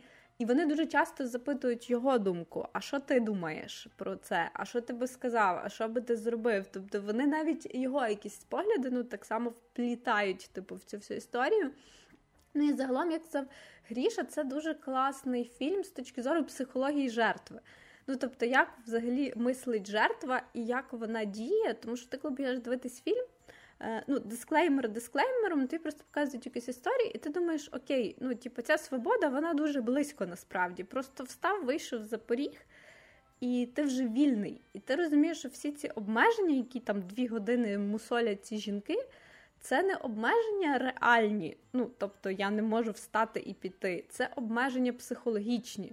Тобто, в більшості вони просто це не роблять, тому що вони самі собі пояснюють цю історію і саботують, що я не буду це робити, тому що, а не тому, що вони просто там буквально не можуть це зробити. Насправді можуть. Просто вони самі, пояснюють, чому ні. Це тут, ну, з точки зору такого терапевтичного фільму, це дуже прям варто подивитися. І жінкам, і чоловікам. Взагалі, дуже е, дуже прикольний у нас цього року Оскар виходить. Я от останнім часом дивлюся, про що ми розповідаємо. Дуже багато такого артхаусу, дуже багато чогось цікавого е, потрапляє сюди, як, от, наприклад, жінки говорять, як трикутник смугку, ті ж самі Банші і Нішеріна теж на Оскар йдуть. Я я суто за фільм року зараз говорю.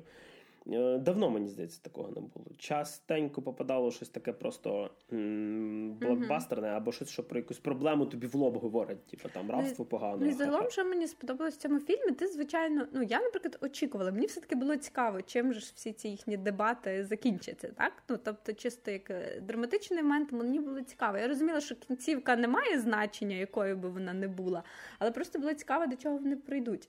Е, ну, я так типу не буду спойлерити, але скажу, що це класна якась така робота, як надія для жінок.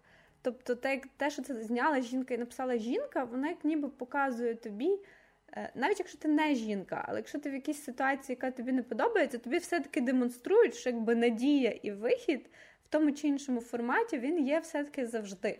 Тобто це доволі життєстверджуюче кіно.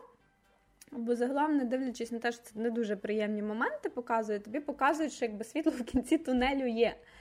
І тому це ще класно, тому що показують, що ти хочеш щось змінити, ти в принципі можеш це змінити, і все якби в твоїх руках.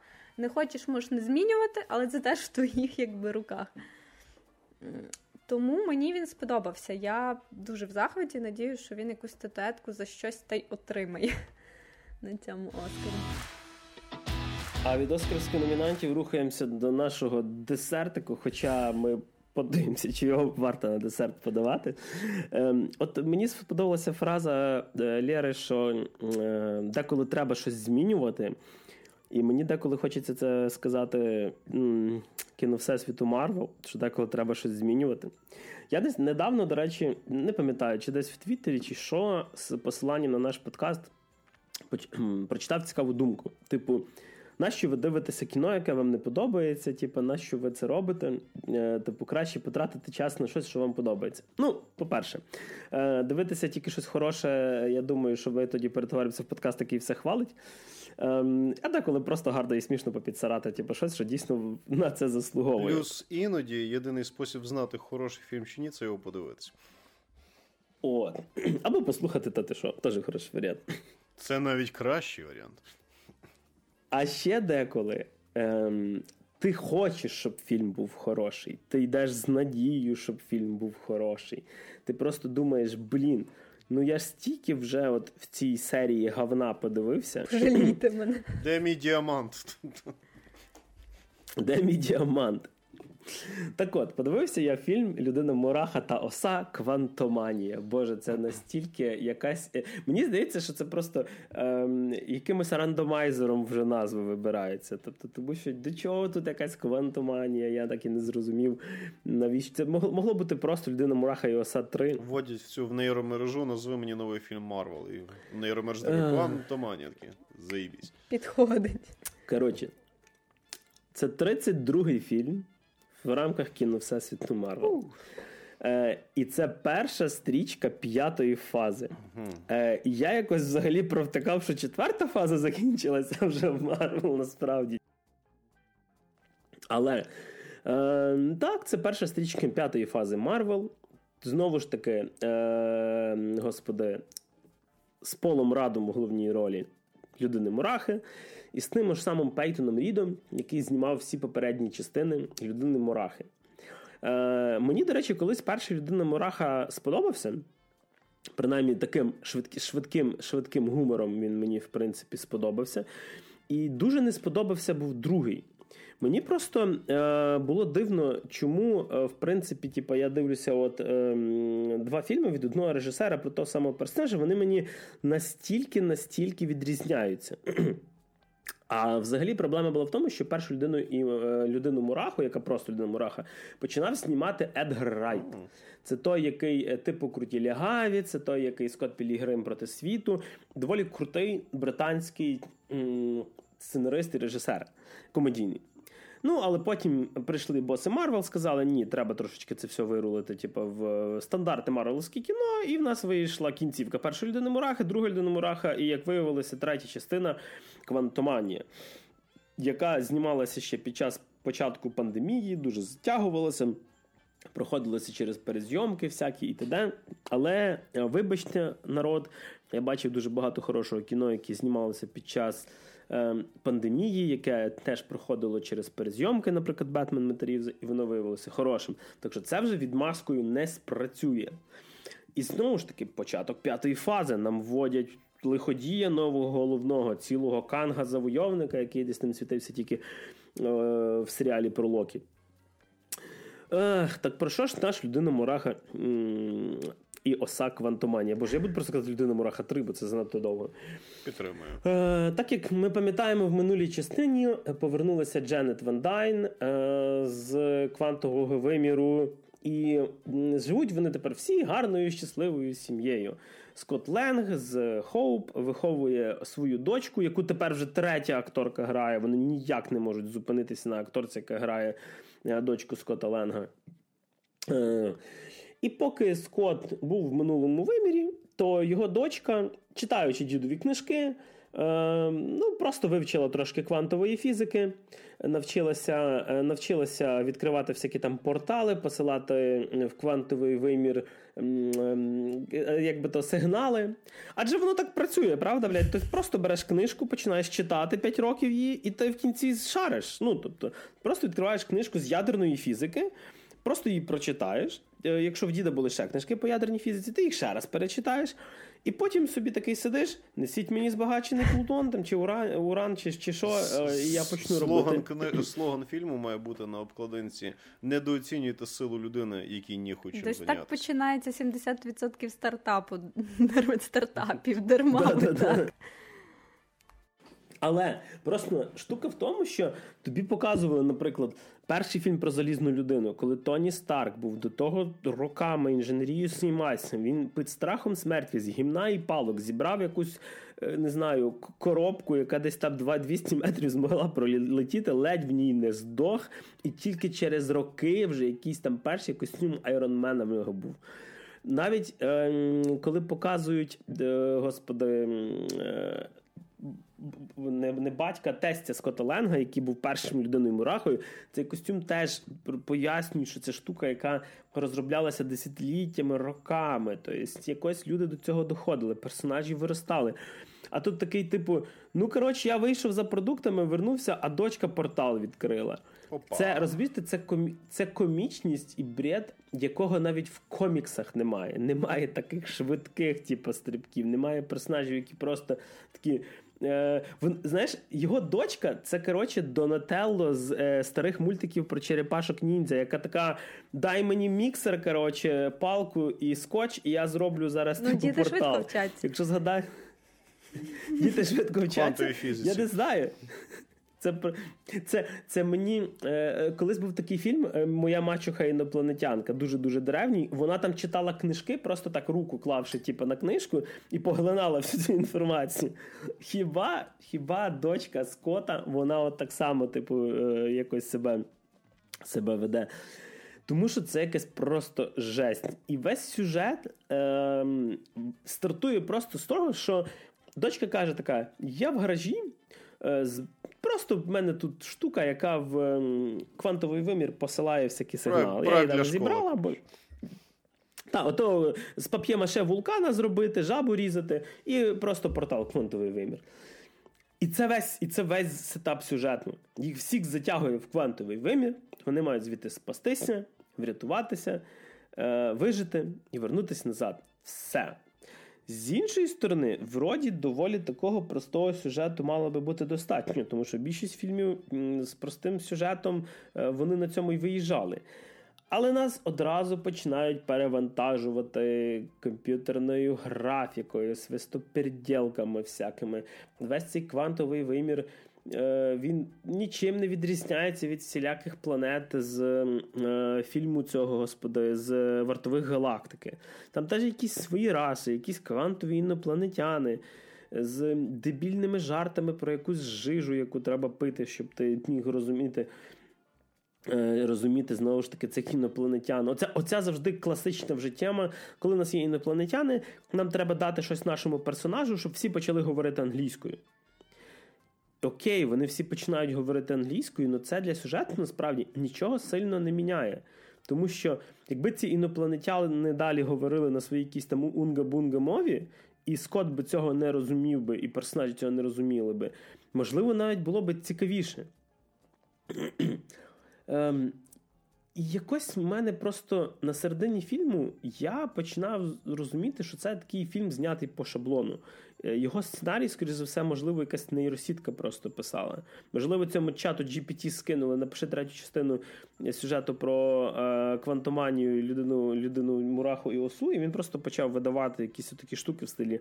Скотт Ленг попадає в вимір. Він зустрічає доброго чувака, який виявляється злим чуваком. Злий чувак працює на ще злючого чувака, а цей чувак це Канг. В кінці битва, і напевно, що добрі хлопці переможуть. Може, Все, це весь режисер фільм. просто вирішив сценаристом поставити своїх дітей, які просто пару років сиділи, читали про сценарну роботу. Це фільм на рівні дітей шпигунів. О, ні, тоді ні. В дитинстві таке ще подивитись можна. Ну, доросла людина. Ні, дякую. Можливо, можливо, е, можливо, місцями дітям це буде цікаво, тому що воно все гарне, красиве, все таке, типу, 3D-шне. Е, там десь там майже весь фільм це зелена тряпка. І місцями дуже погана зелена тряпка. Ми дійшли до того, коли фільми Марвел просто виглядають хєрово. Тут є персонаж, якого ви в трейлері бачили, один з лиходіїв це Модок. Модок він і в коміксах дивно виглядає. Це велика голова просто в шльомі з ручками ножками. Так. Його, коли він покаже своє лице, це графіка, яка виглядає гірше за старі фільми. Це графіка, яку ми заслужили.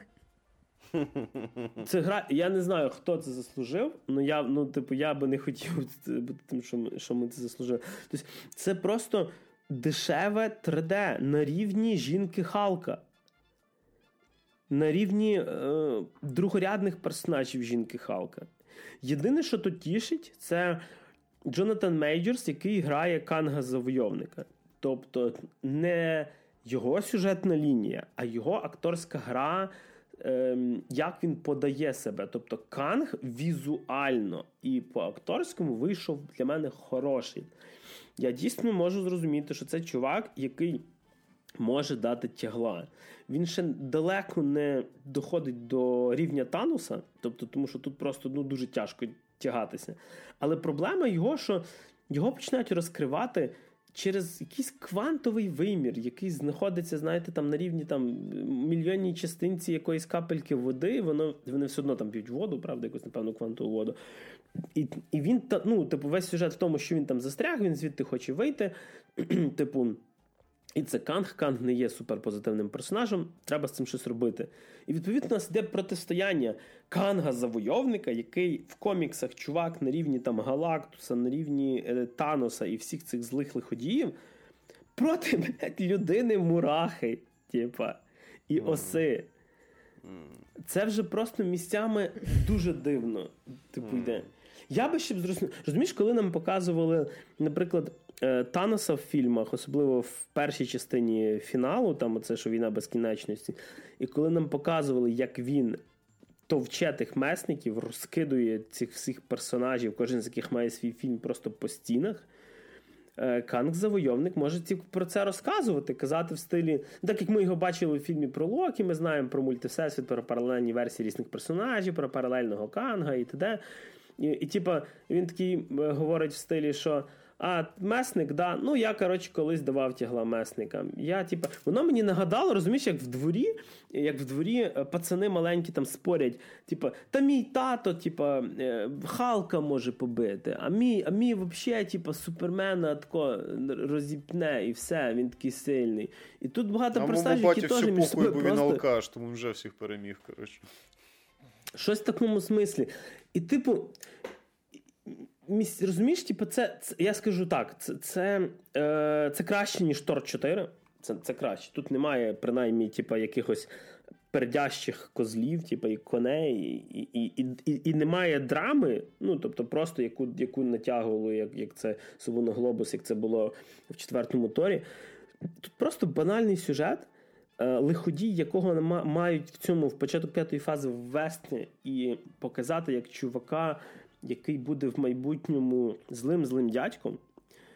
І навіть під кінець є кілька прикольних візуальних моментів, але е, майже додивившися фільм до кінця, е, тут був один з персонажів, я не буду спорити хто, е, споже, спойлерити хто, який е, мав закінчити сюжетну лінію тут. Один з персонажів мав прекрасний сюжетний хід, щоб він тут помер, цей персонаж. Я не буду казати, хто це він, вона, воно неважливо. І це би додало би драми, додало би важливості цьому персонажу, додало би, ну, типа, його жертва би могла би на цьому фоні показати, ем, що це зло насправді жорстке. Тобто, це мало бути, от. Як як коли загинув Локі, коли його Танус просто клацнув пальцями, типу, і шею йому скрутив. Да, його потім ви, викрутили через ем, через серіал, тому що персонаж популярний. Але, та, але тут якраз відчувалося те, що один з персонажів мав загинути, і тоді вони могли би всі ці сміхуйочки викрутити в якийсь фінал. Не кожен фільм має бути хеппі-ендом. Е, я розумію, що їм би не вдалося досягнути такого, як кінець війни безкінечності, коли просто там всі гинуть, і ти сидиш такий просто охренівши досі свої відчуття від серіалу, О, то від кінотеатру пам'ятаю. А тут вони це зляли і тебе до цього підводять, і потім фактично ну, це зливають. Ще з мінусів хочу сказати, що тут людина мураха нічого не рішає. В кожному моменті йому хтось допомагає. Завжди. То Дженет поможе, то, блін, ем, ця боже ем, е, Хоуп допоможе, то ще якісь моменти, то якісь інопланетяни, то ну, тобто, то його дочка допомагає. Тобто, практично кожен з персонажів ну, типу, робить все за нього. І це псує весь фільм мені. Головний персонаж, який подається, як чувак, який має вести Канга, як з, з люку крюку на наступних там два роки фільмів, просто тут не потрібний. Я не навіть розумієте, я навіть не знаю. Чи не йдіть на це кіно? От я дійсно скажу. Тобто, подивіться, поки воно буде в хорошій якості собі, дома гляньте. Тому що весь фільм можна зрозуміти так, подивившись його трейлер, і одну з двох сцен після титрів. Все. Все решта він вас нічим не здивує. Там немає Луїса, якого колись грав Майкл Пенні, який просто був смішним чуваком, комік-реліфом. Тут всі комік-реліфи, тут всі намагаються жартувати. Херово жарт. Тут навіть є Біл Мюррей, mm. який грає просто якогось шаблонного персонажа. Е, Хенк Пім, якого грає Майкл Дуглас, це просто рояль в кущах, якого ти забуваєш, а потім він такий. Ну, я в вимірі, в якому я не був, зараз я все порішаю. І тут всі такі. Вони попадають в цей квантовий вимір. Дві хвилини говорять, Боже, яке тут це не таке, як всюди. А потім просто, ну, типу, рішають це простими кулаками і т.д. Це як заходиш в молодості в незнайомий район. Як все по-інакшому. Фільм е, міг бути чимось більшим, ніж він є. Але це чисто продюсерське кіно. Це більше продюсерське кіно, ніж Тор 4. Це менш огидне кіно, ніж Тор 4. Ем, але мені здається, що воно просто не потрібне. Звучить як дуже Це, дитяче е, кіно. Від дітей для Та, дітей. Для дітей. Від дітей для дітей. Для дітей. І на цьому я напевно що поставлю крапку, і це на обкладинку. А перед тим як ми закінчимо, нагадуємо, як завжди, в нас є купа класних посилань під описом нашого подкасту на Apple Podcast, Google Podcast, на всі можливі і неможливі платформи. Слухайте нас сюди, ставте лайк, лишайте коментарі, особливо в Ютубі. Ми нам дуже приємно це почитати. Деколи це критика, деколи це похвала. Реагуємо на все, слухаємо вас так само, як ви слухаєте нас. А в ефірі був 83-й випуск подкасту «Те що і сьогодні про кіно для вас розповідали Максим Морзюк, Всім всього хорошого. Валерія Стачанін. Ми любимо вас і кіно. Ми не все ще звати Григорій Трачук. Почуємось. Добрий ранок, Україно!